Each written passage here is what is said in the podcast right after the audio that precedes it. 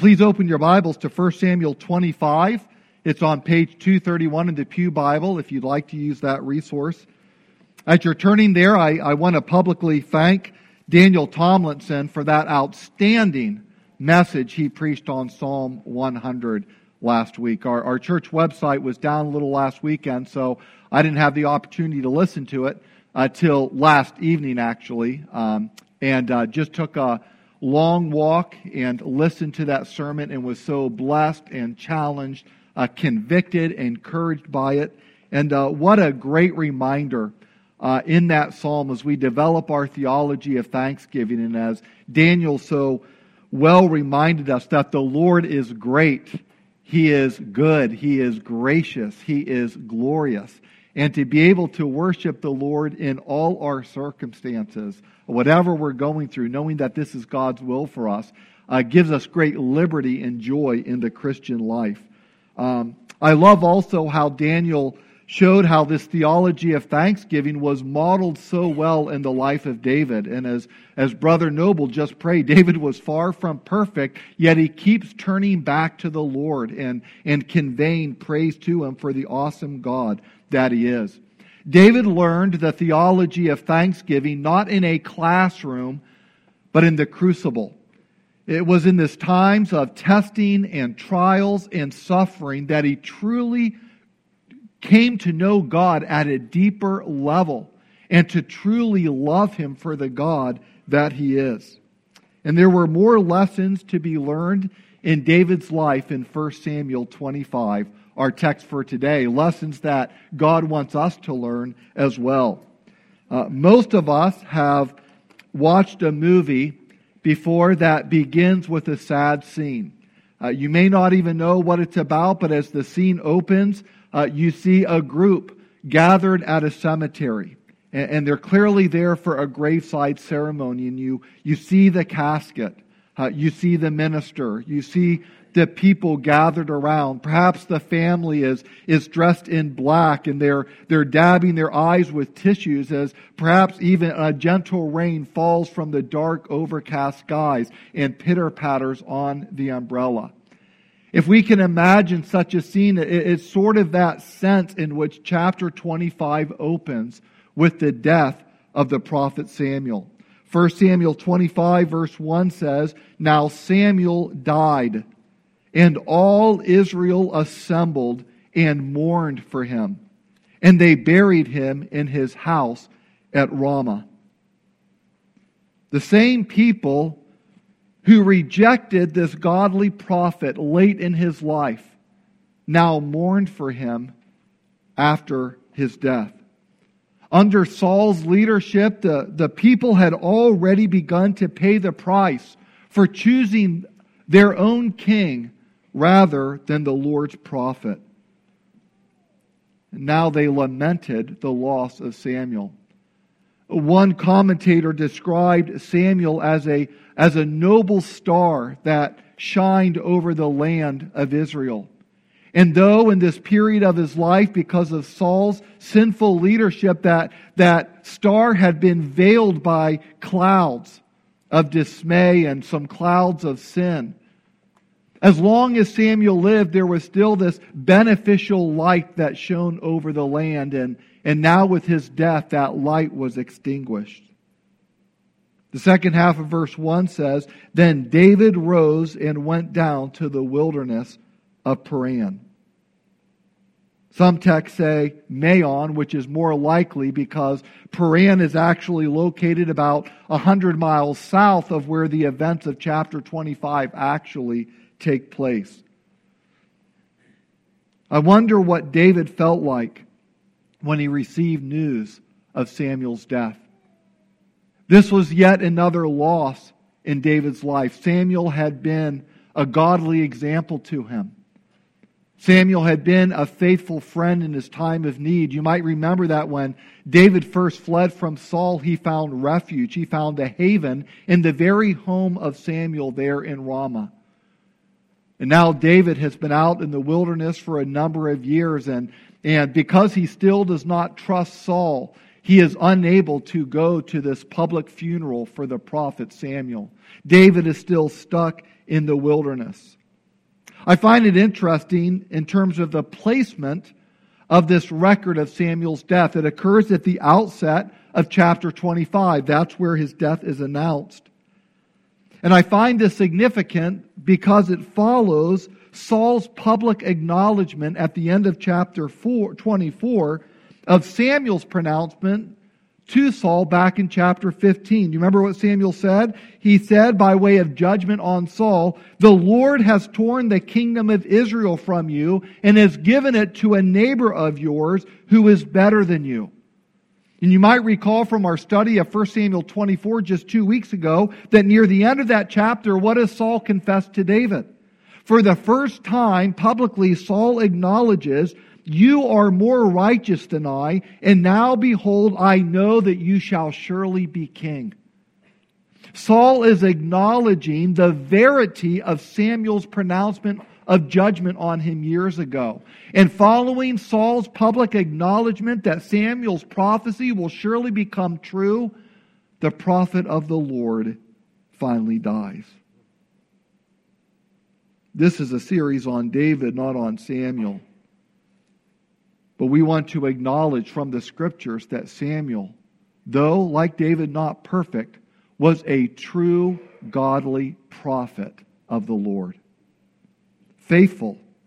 First Samuel three nineteen says, the Lord was with Samuel and let none of his words fall to the ground. That is to say, Samuel was a true prophet. God fulfilled every single thing that Samuel prophesied, including the fulfillment of this prophecy concerning David, something that Samuel himself would not live to see, the day that David would become king over Israel, but it would surely come to pass. But for now, David was still out in the wilderness. When I was a little boy, around five years old, Uh, many of you know that I was actually born here in Webster. My my dad was a member of this church before my uncle was pastor in the early uh, seventies, actually throughout most of the seventies, and uh, from seventy-one to eighty-one. But anyway, my dad worked for Xerox, and we moved by the time I was one year old. He got transferred to Connecticut, then to California. So we were living in California when I was five years old, and it was that same year in my life that I had trusted Christ as my Savior, and uh, we were attending a church plant there um, in a suburb of Los Angeles. And I remembered as the small congregation gathered, there was such a vibrancy with the folks, and, and they loved to sing together. And, and Daniel talked about the importance of singing corporately last Sunday as we studied Psalm one hundred. Uh, but I loved Sunday evenings because at the Sunday evening service, the, the pastor who led the singing would actually take song requests from the congregation, from the hymn book or a chorus that they had known. And uh, my favorite chorus at the time, at age five, was My Lord Knows the Way Through the Wilderness. Any of you uh, know that chorus? Just, okay, a few of you. And uh, it was my favorite chorus. And, and on the way to church that night, I had told my folks, you know, I hope we sing My Lord Knows the Way to, to, Through the Wilderness tonight.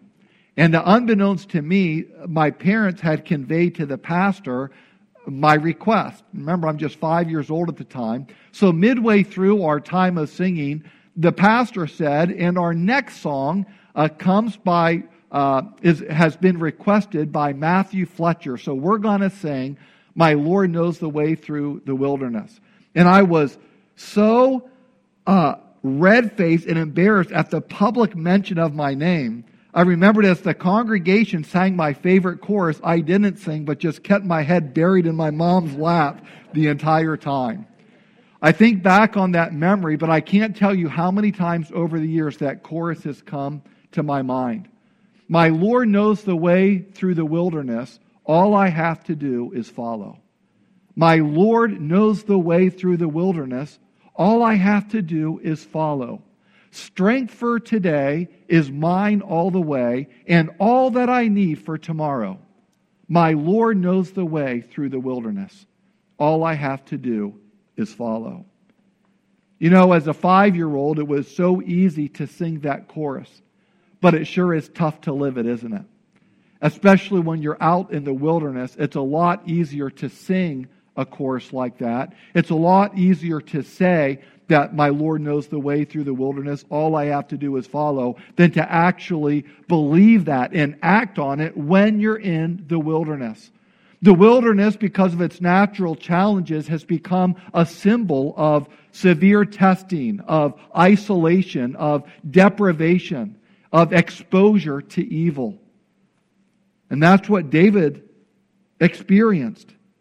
Those who love the Lord can tend to lose sight of Him when they're going through the wilderness if they're not careful.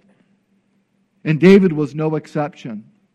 Here in chapter twenty-five, we'll see that David's buttons get pushed, and he begins to act impetuously in a moment of outrage. He almost takes matters into his own hands. Indeed, he would have done so.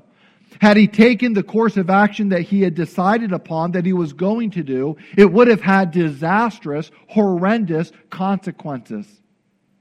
And yet God, in His mercy, graciously intervened and kept David from sinning. And God did this by working through Abigail, the woman who got in the way. First Samuel twenty-five, that's the title of today's message, The Woman Who Got in the Way.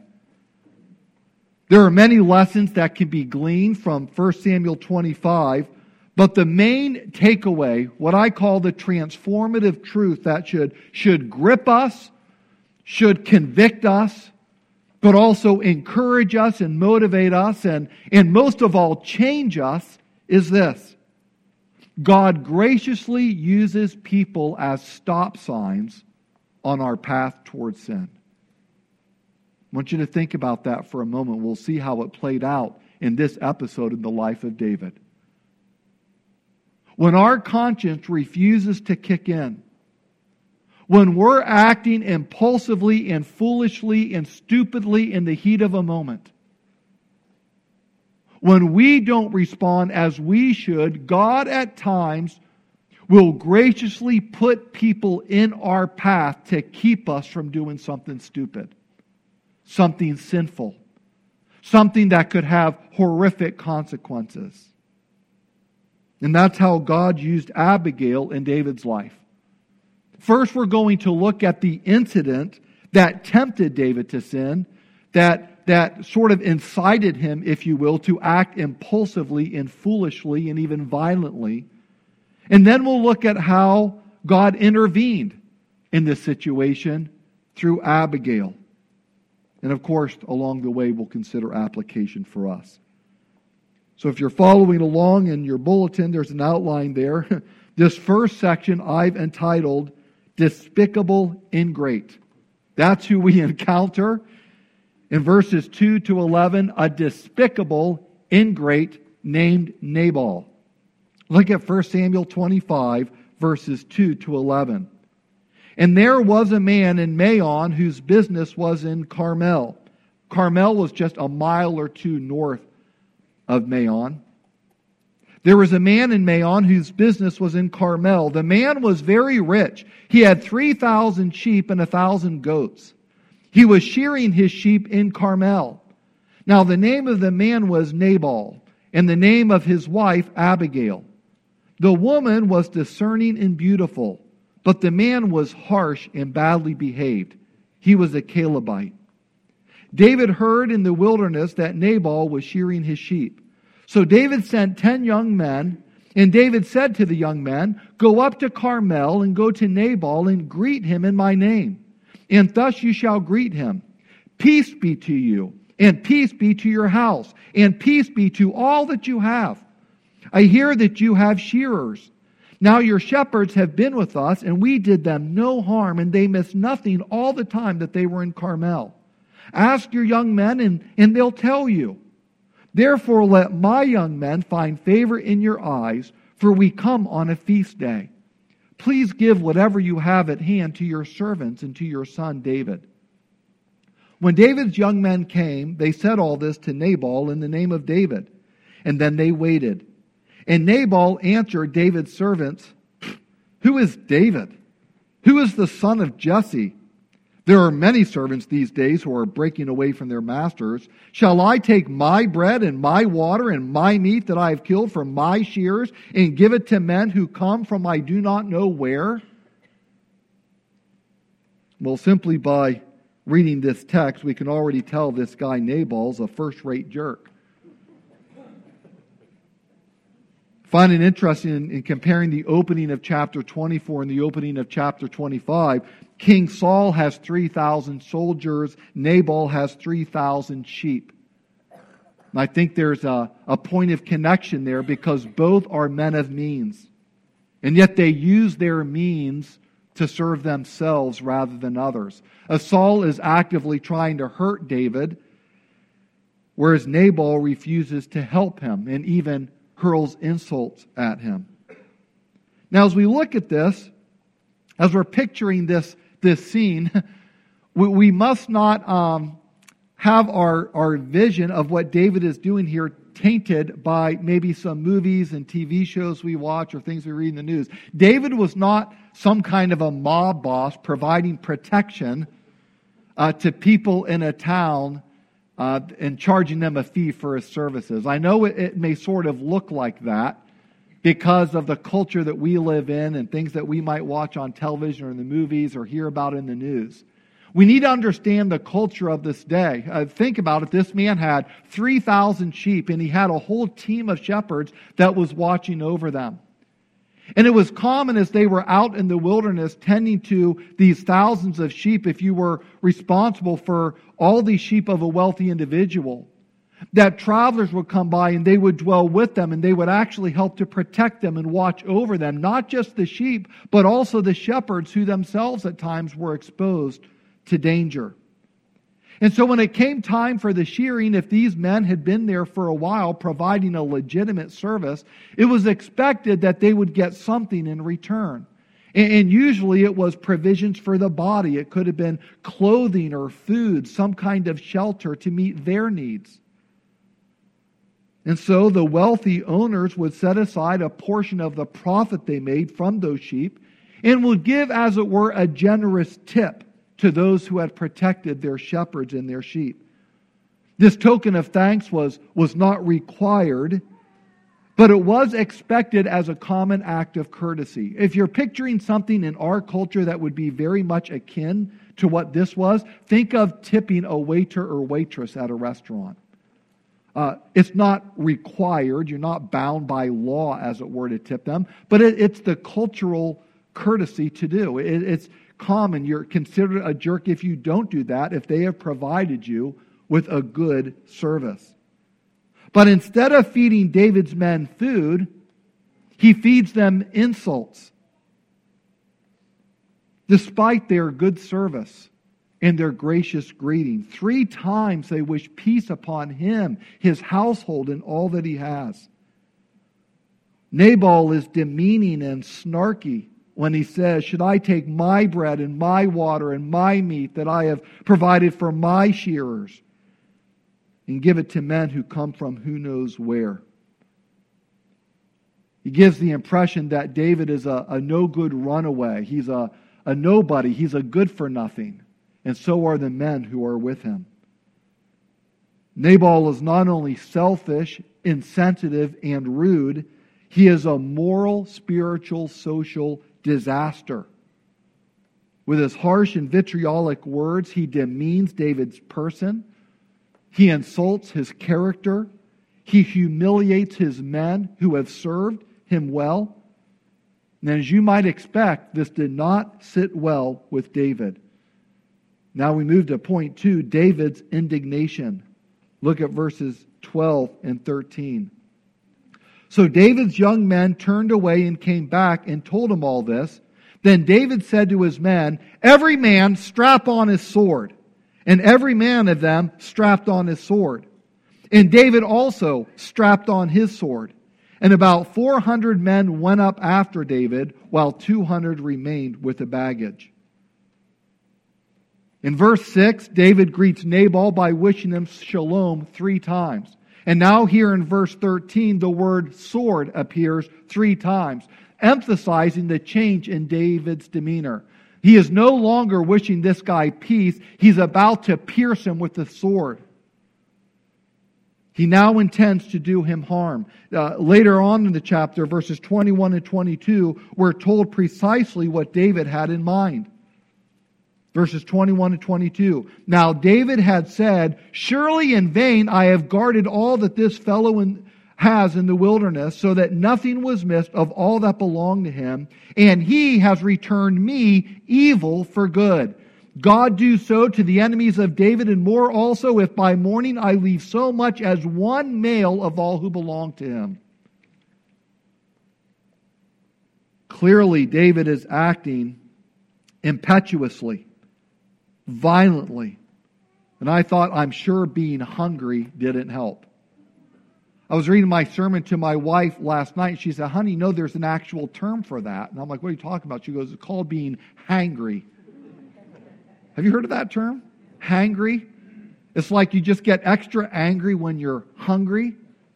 And such was the case with David and the hundreds of men who were with him. The word sword again appears three times, and this indicates not only a change in David's demeanor, one of going from one of peace to hostility. It not only reflects the change in David's demeanor, but now also his dependence on armed force. We're seeing a side of David come out that we really haven't seen up to this point. He's angry, he's fed up, he's frustrated, and he's not going to take this lying down. He's going to send a message to Nabal that's going to be deadly in its characterization. And this, this wasn't typical of David previously. Even back in chapter seventeen, when David kills Goliath and even cuts off his head with Goliath's own sword, David says something very important in that chapter before he kills him. As the Philistine and Israeli armies are gathered together, do you remember what David said? He said, "All those gathered here will know that it is not by sword or spear that the Lord saves. For the battle is the Lord's, and He will give you into our hands." What happened to the David we saw then? Or the David we saw even in the previous chapter when his conscience cut him simply for cutting off a corner of King Saul's robe? I find it so ironic that in that instance, literally the previous chapter, David refused to touch the man who wanted to kill him. And now he wants to kill the man who refuses to tip him. Brothers and sisters, what a warning that is to us. Sometimes it's after overcoming a huge temptation that we can cave in like that to a much smaller one. Saul had hounded David at this point for years now, wanting to kill him.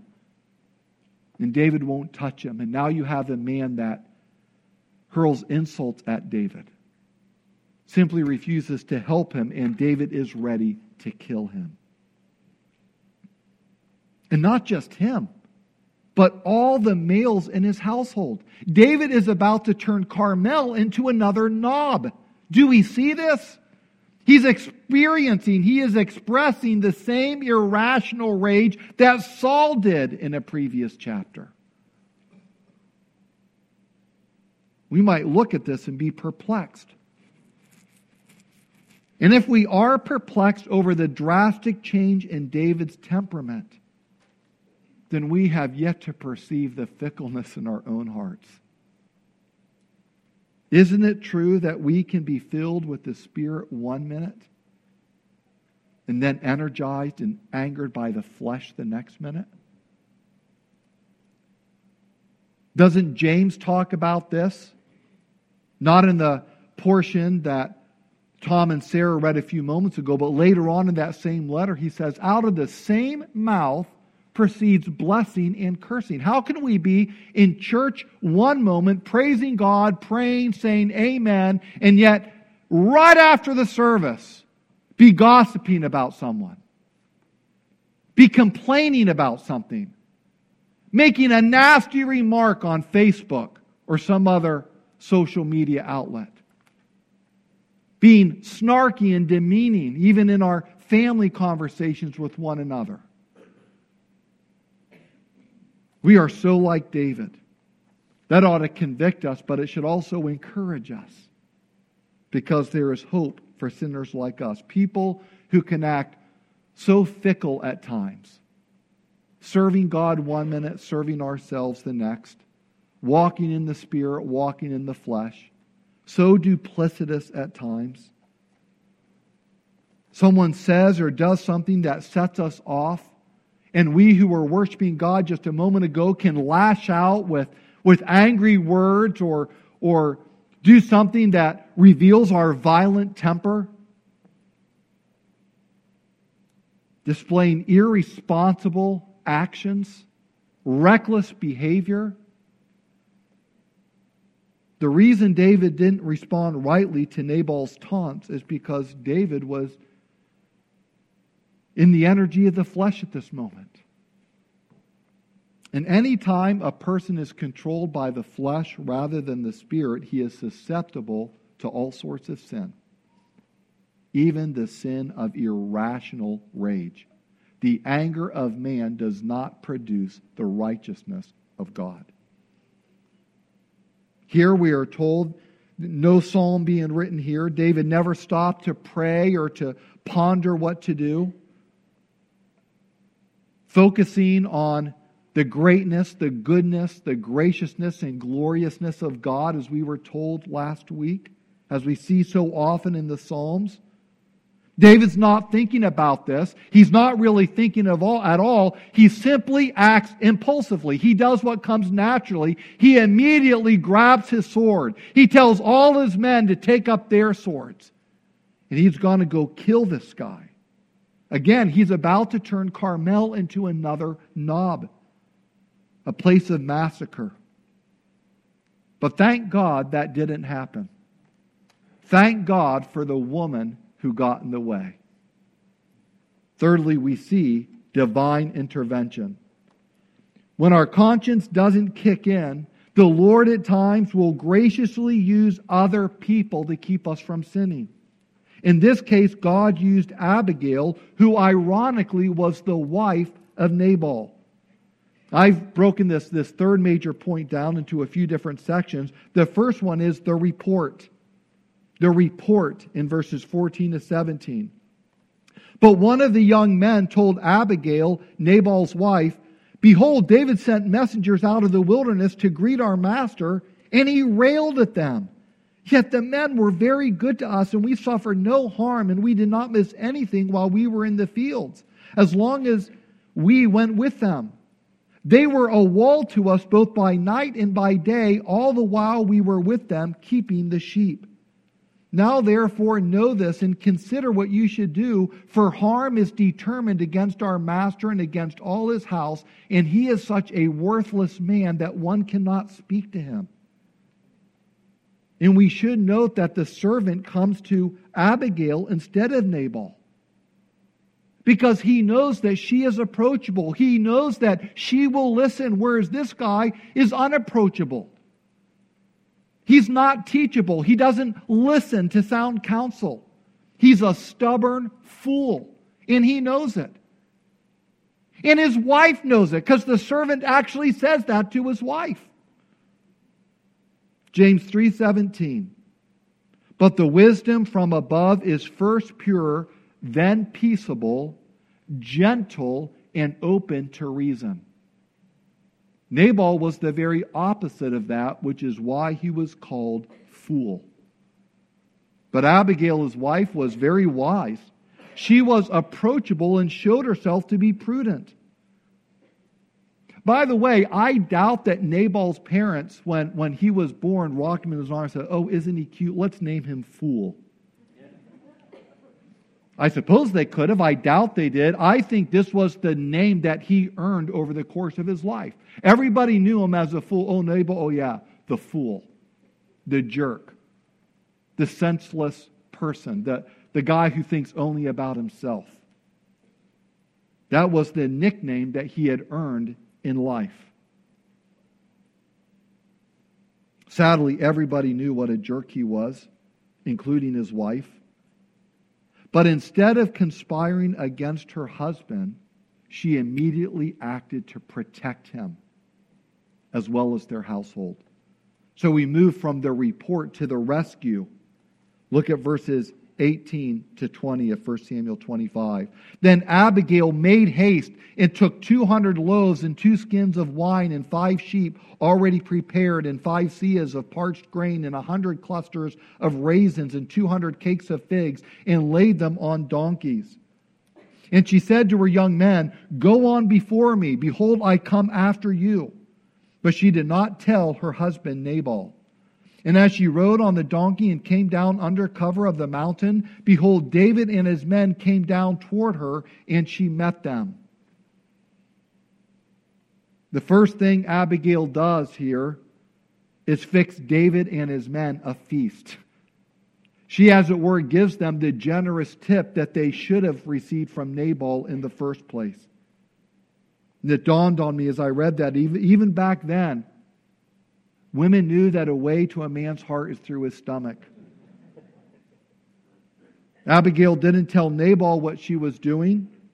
And in this situation, it was the right move. How do we know that? Because Scripture itself affirms in verse three that Abigail was discerning. She sized up the situation and said, "What is the wisest thing to do, all things considered?"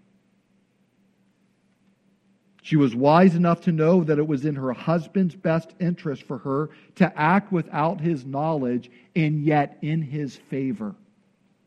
She was literally saving his life. Verse twenty-three. When Abigail saw David, she hurried and got down from the donkey and fell before David on her face and bowed to the ground. She fell at his feet. Abigail's husband was an arrogant fool. But here Abigail shows herself to be a humble servant. Her body language showed this through her posture and through her demeanor. You know, I paused on that verse before moving on in, in my study of the verses that follow, because I just thought for a moment how important body language is in communication. There have been huge studies actually done on this. Body language is the unspoken part of communication that we use to express our feelings, to show the heart behind our words, as it were. Nonverbal cues such as our facial expressions, our, our gestures, our posture, all play a part in communicating the complete message we want to send. Some communication experts assert that only seven percent of a message is conveyed through words, whereas ninety-three percent is conveyed through our body language. That's why it's a bad idea to try to resolve conflict through email, through text, but people do it all the time. It's easier to hide behind your phone or a computer than to meet with someone face-to-face and speak the truth in love, to have that awkward conversation. But I think most people understand instinctively the importance of body language, because even in our texts and emails, you notice how people use those, what are they called, emojis, more and more. What facial expression on Google or Facebook best conveys kind of what I would want them to see in me at this moment? Here's how I want my words to come across. I think those are becoming prolific even in business communication, official business, because people are understanding the importance, even maybe subconsciously, of body language, of nonverbal communication. Boy, Abigail was so discerning, and before she ever says a word to David, she just communicates humility. She communicates vulnerability. She communicates preference. She communicates respect. She communicates graciousness. I, you wished us peace. I'm here to make peace. Having seen what she did in verse twenty-three, let's look now at what she said in verses twenty-four to thirty-one. She fell at his feet and said, "On me alone, my Lord, be the guilt." Her husband was the jerk. But she's making peace here. "On me alone, my Lord, be the guilt. Please let your servant speak in your ears and hear the words of your servant. Let not my Lord regard this worthless fellow Nabal, for as his name is, so is he. Nabal is his name, and folly is with him. But I, your servant, did not see the young men of my Lord, whom you sent. Now then, my Lord, as the Lord lives, and as your soul lives, because the Lord has restrained you from blood guilt and from saving with your own hand, now then let your enemies and those who seek to do evil to my Lord be as Nabal. And now let this present that your servant has brought to my Lord be given to the young men who follow my Lord. Please forgive the trespass of your servant, for the Lord will certainly make my Lord a sure house, because my Lord is fighting the battles of the Lord, and evil shall not be found in you so long as you live. If men rise up to pursue you and to seek your life, the life of my Lord shall be bound in the bundle of the living in the care of the Lord your God. In the lives of your enemies he shall sling out as from the hollow of a sling. And when the Lord has done to my Lord according to all the good that he has spoken concerning you, and has appointed you prince over Israel, my Lord shall have no cause of grief or pangs of conscience for having shed blood without cause, or for my Lord working salvation for himself. And when the Lord has dealt well with my Lord, then remember your servant." Boy, I find it difficult to even elaborate on Abigail's eloquence. Her words are so beautiful. They're so powerful. Despite her husband's foolishness, she takes on the responsibility. She speaks the truth as it is. But I think one of the most important things she does here, did you catch it? She graciously and discerningly puts David's focus back on God. You see that? She knew that David had lost sight, and, and I love what she says. She actually predicts a positive outcome. You're not going to do this. Remember, she's bowing before David. He still has his sword with a few hundred guys behind him with their sword strapped. That's where they're going, but she predicts, you're not going to do this. Because the Lord is with you and you're not going to avenge yourself. God is going to make you king and you're not going to have any cause for regret because you're not going to work your salvation for yourself. God will sling away your enemies like a stone coming out of a sling. Why would she pick that analogy? What a wise, gracious, beautiful woman. Things are moving swiftly in a bad direction. But Abigail, through her gracious demeanor and wise words, persuades David to change course. I love what Joyce Baldwin writes. She points out that Abigail refers to David as my Lord fourteen times in the Hebrew text. She says she refers to David as my Lord, speaking as a, as a handmaid to her Lord, but make no mistake, Abigail's the master of this situation. She's the one that really is thinking wisely and has things under control because she's being directed by the Lord. Abigail's speech is the hinge and the turning point of this story.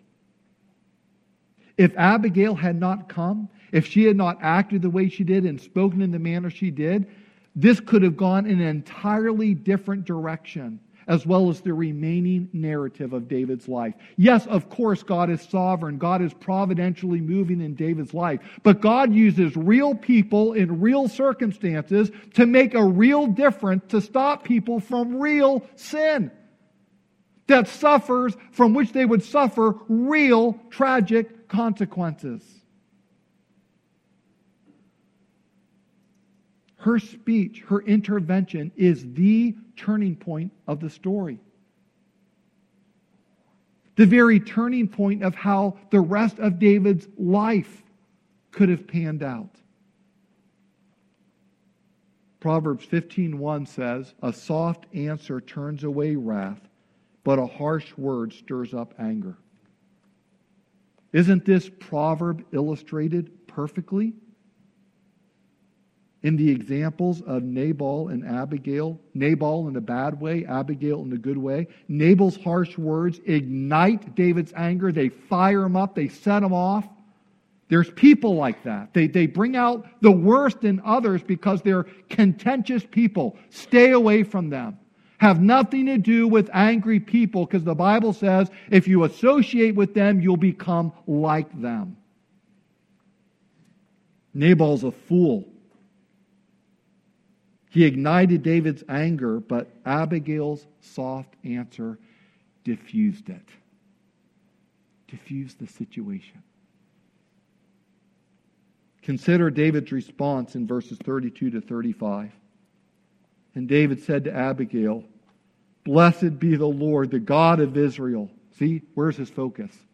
Back on the Lord. "Blessed be the Lord, the God of Israel, who sent you this day to meet me. Blessed be your discretion, and, and blessed be you, who have kept me this day from blood guilt and from working salvation with my own hand. For as surely as the Lord, the God of Israel, lives, who has restrained me from hurting you, unless you had hurried and come to meet me, truly by morning there had not been left to Nabal so much as one male." Then David received from her hand what she had brought him, and he said to her, "Go up in peace to your house. See, I have obeyed your voice, and I have granted your petition." His focus is back on God. David clearly sees Abigail's gracious intervention as the Lord's doing. That God used Abigail to keep David from blood guilt. He acknowledges this. He thanks God for her. Through her wise, humble, godly words and actions, Abigail was greatly used of the Lord, and she rightly earned David's respect. A respect that, sadly, her husband never gave her. She had more wisdom in this crisis, certainly than Nabal, but even more than David. Nabal didn't recognize the gift he had in his wife, but David rightly saw her for the blessing that she was and told her so. David did what her husband should have done. David's son Solomon wrote in Proverbs nineteen fourteen, "Houses and wealth are inherited from parents, but a prudent wife is from the Lord."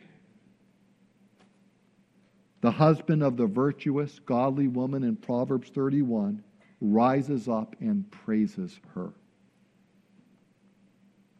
Husbands, do you commend your wives for their godly character, for their humble service, for the times that they've stuck by you when you were acting really stupid, sinful? What about other believers who love God and love you enough to keep you from acting impetuously and from paying the price of your own stupidity? God graciously uses people as stop signs on our path towards sin. I chose that graphic language intentionally. Picture you on a road towards sin. This is what I'm doing, just as David was. He was going to do it. He was already set in direction, mind made up, people with him. This is what we're doing. And God graciously used Abigail as a stop sign. You're not going to do this. And you're going to live without regrets. God is going to be faithful to His word, and you are going to obey Him, and you will be blessed as a result. What a blessing. God uses people as stop signs on our path toward sin. And I would say especially sins that result from impetuous decisions and actions based on anger. The desire for revenge, for payback in the moment, from taking matters into our own hands because we're offended and we want others to pay for how they treated us. Romans twelve nineteen. Again, we looked at this last week. Beloved, never avenge, or two weeks ago. Beloved, never avenge yourselves, but leave it to the wrath of God. For it is written, vengeance is mine. I will repay, says the Lord. This quote in Romans twelve nineteen is actually a citation from the Old Testament, Leviticus nineteen eighteen, the law of Moses, which says, do not seek revenge or bear a grudge against a fellow Israelite, but love your neighbor as yourself. Because he deserves it? No. Because I am the Lord. I am the Lord, not you. You leave it to me. David would have known this scripture, this principle that was written five hundred years before his lifetime. David knew this scripture, and Abigail graciously reminded him of that. Thanks to Abigail, David not only recalled this principle, but he applied it in this situation when he was ready to act very differently. David began by taking this matter into his own hands, but thanks to Abigail, he left the matter in the Lord's hands. And God dealt with Nabal in a decisive manner. He killed him. Look at the repayment in verses thirty-six to thirty-eight. And Abigail came to Nabal, and behold, he was holding a feast in his house like the feast of a king. And Nabal's heart was merry within him, for he was very drunk. So she told him nothing at all until the morning light. In the morning, when the wine had gone out of Nabal, his wife told him these things, and his heart died within him, and he became as a stone. And about ten days later, the Lord struck Nabal, and he died. Scripture says in Galatians six, do not be deceived.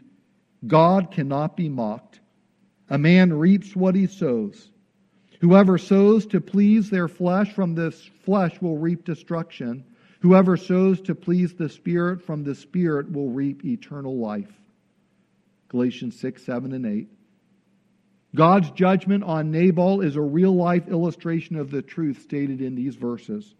When Abigail tells her husband what she did. Now notice first, she couldn't tell him that night because he was drunk. Couldn't even speak to him, not only because he was a fool, but also because on this occasion he was inebriated. Couldn't talk any sense with him. So she's like, he's really not going to hear or remember anything I have to say till tomorrow. So when the wine had gone out of him by the next morning, she tells him what she did. Which is basically, I saved your life. And I did it by just feeding David and his men. And his heart died within him. The Bible says it stood still. He had some sort of a cardiac arrest, uh, some sort of a stroke or whatever. I find it interesting, it says, and ten days later the Lord struck him. I'm not saying that God didn't do something similar to that here, but it doesn't attribute it directly to God. You know what I think? I think when Nabal heard that they actually got tipped for their service, he was so angry and outraged and, and that he went apoplectic, and he literally had a heart attack or suffered a stroke because an act of kindness was done toward this man whom he had insulted. I thought the... Uh, One commentary brought out such a good point. It says he suffered a heart attack, a stroke over what? Think about what he suffered this stroke over. Over a negligible loss, the loss of various perishables and exactly five sheep out of his three thousand. But those were so important to him. It's my sheep. It's my meat. It's my bread. They're my servants. And to have anyone enjoy any of it against his will, just he just literally couldn't take it. So he suffers a heart attack, a stroke. His heart stands still. And ten days later after suffering, the Lord says, enough of you, and just kills him. Notice the next two verses in Galatians six, verses nine and ten. The Apostle Paul goes on to say, Let us not become weary in doing good, for at the proper time we will reap a harvest if we do not give up. Therefore, as we have opportunity, let us do good to all people, especially to those who belong to the family of believers.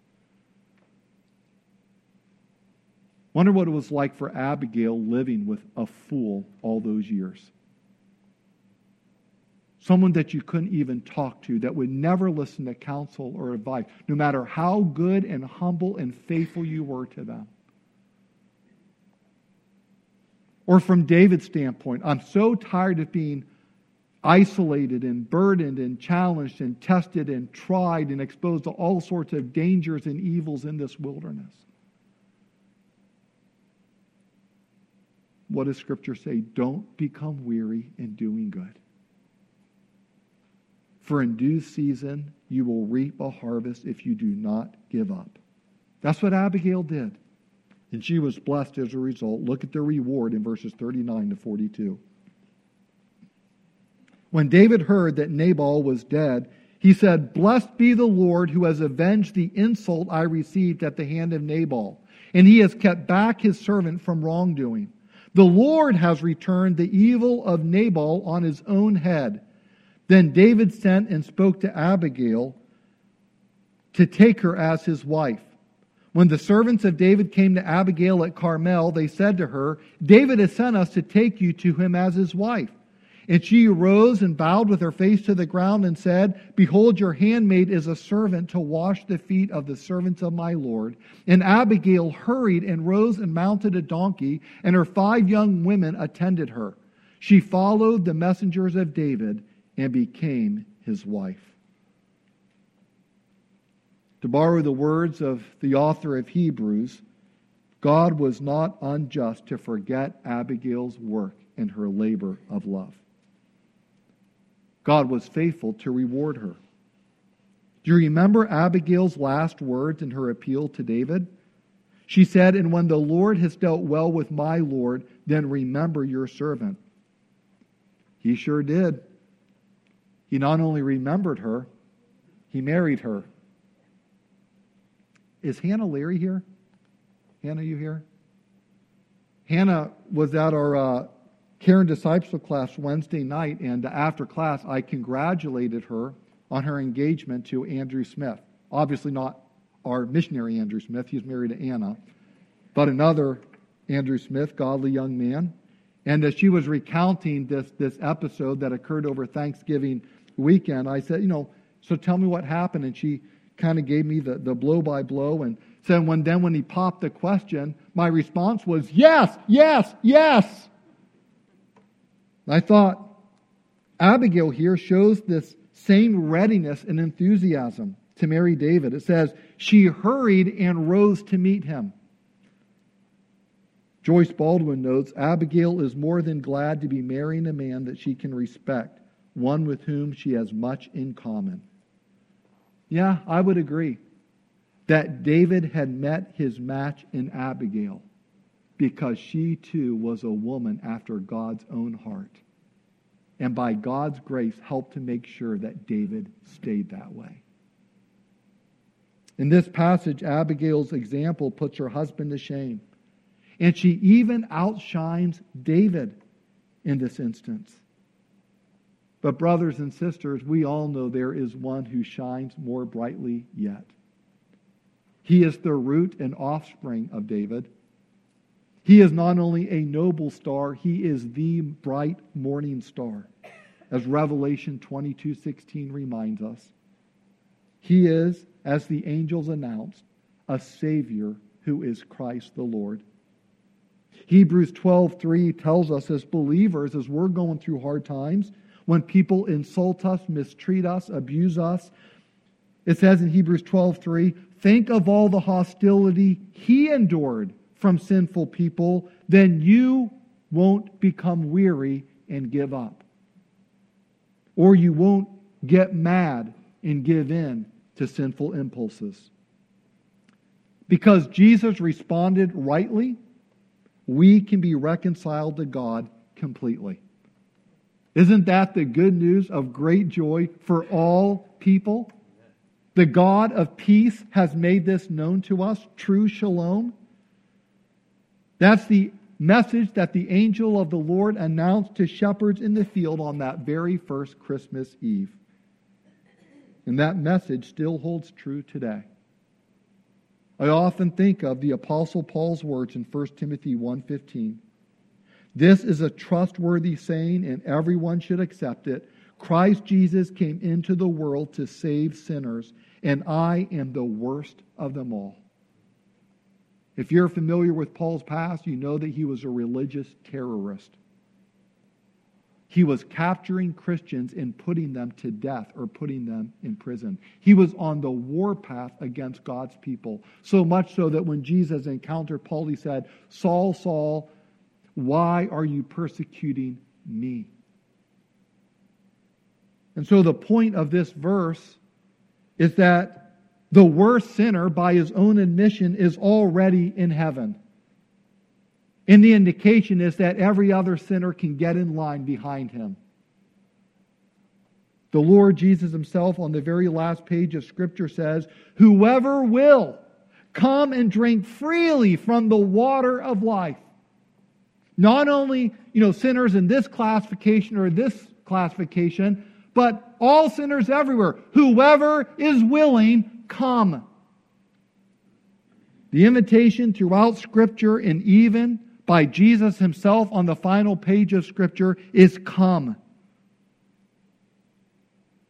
People joke today about a coming to Jesus moment. But a true coming to Jesus is no joke. It is the difference between life and death. It's the difference between heaven and hell. It's the difference between salvation and damnation. If you believe in your heart truly that Jesus is the Son of God who died to pay the penalty for your sins, and He rose victoriously from the grave, proving that He had conquered sin and death and Satan for you, you really believe that, and you, like Abigail to David, like bow before him and you respect him for who he is as the Lord God, as the one who saves, then he will save you. You will be his. You will be reconciled to God. You will be adopted into the family of God. You will be indwelt with the Spirit of God. And you will enjoy fellowship with God for all eternity. You have God's own word on that. And God is always true to His word. So if you have not by faith yet come to Jesus, we urge you to have a come to Jesus moment. And if it's a true come to Jesus moment, then you will be, keep coming to Jesus every moment for the rest of your lives because He is the bread of life. We feast on Him. So come to Jesus. That's the first step. Believe and be baptized as a pro- public profession of your faith in Christ. And once you come to Jesus, I think the message from First Samuel twenty-five here is, then come alongside others. Come alongside others. One of the best ways to do this is to be an active, engaged member of a local church such as this. Why do believers gather together? Why do we worship God publicly? Why do we worship God corporately instead of just privately here and there and everywhere? It's because when we come together, as we sing psalms and hymns and spiritual songs to one another, as we sing to one another, as we pray with one another, as we serve with one another, as we encourage one another, as we build up one another, as we warn one another, as we admonish one another, then we keep one another from sin. And we spur one another on to love and good works, the direction that God wants us to go. So as we close, let me ask, who has God placed in your path to keep you from sinning? Are you listening to that person in your life or those persons? Are you, like David, approachable and teachable? Or are you like Nabal? People don't even bother talking to you because you're an arrogant fool. who doesn't listen to anybody.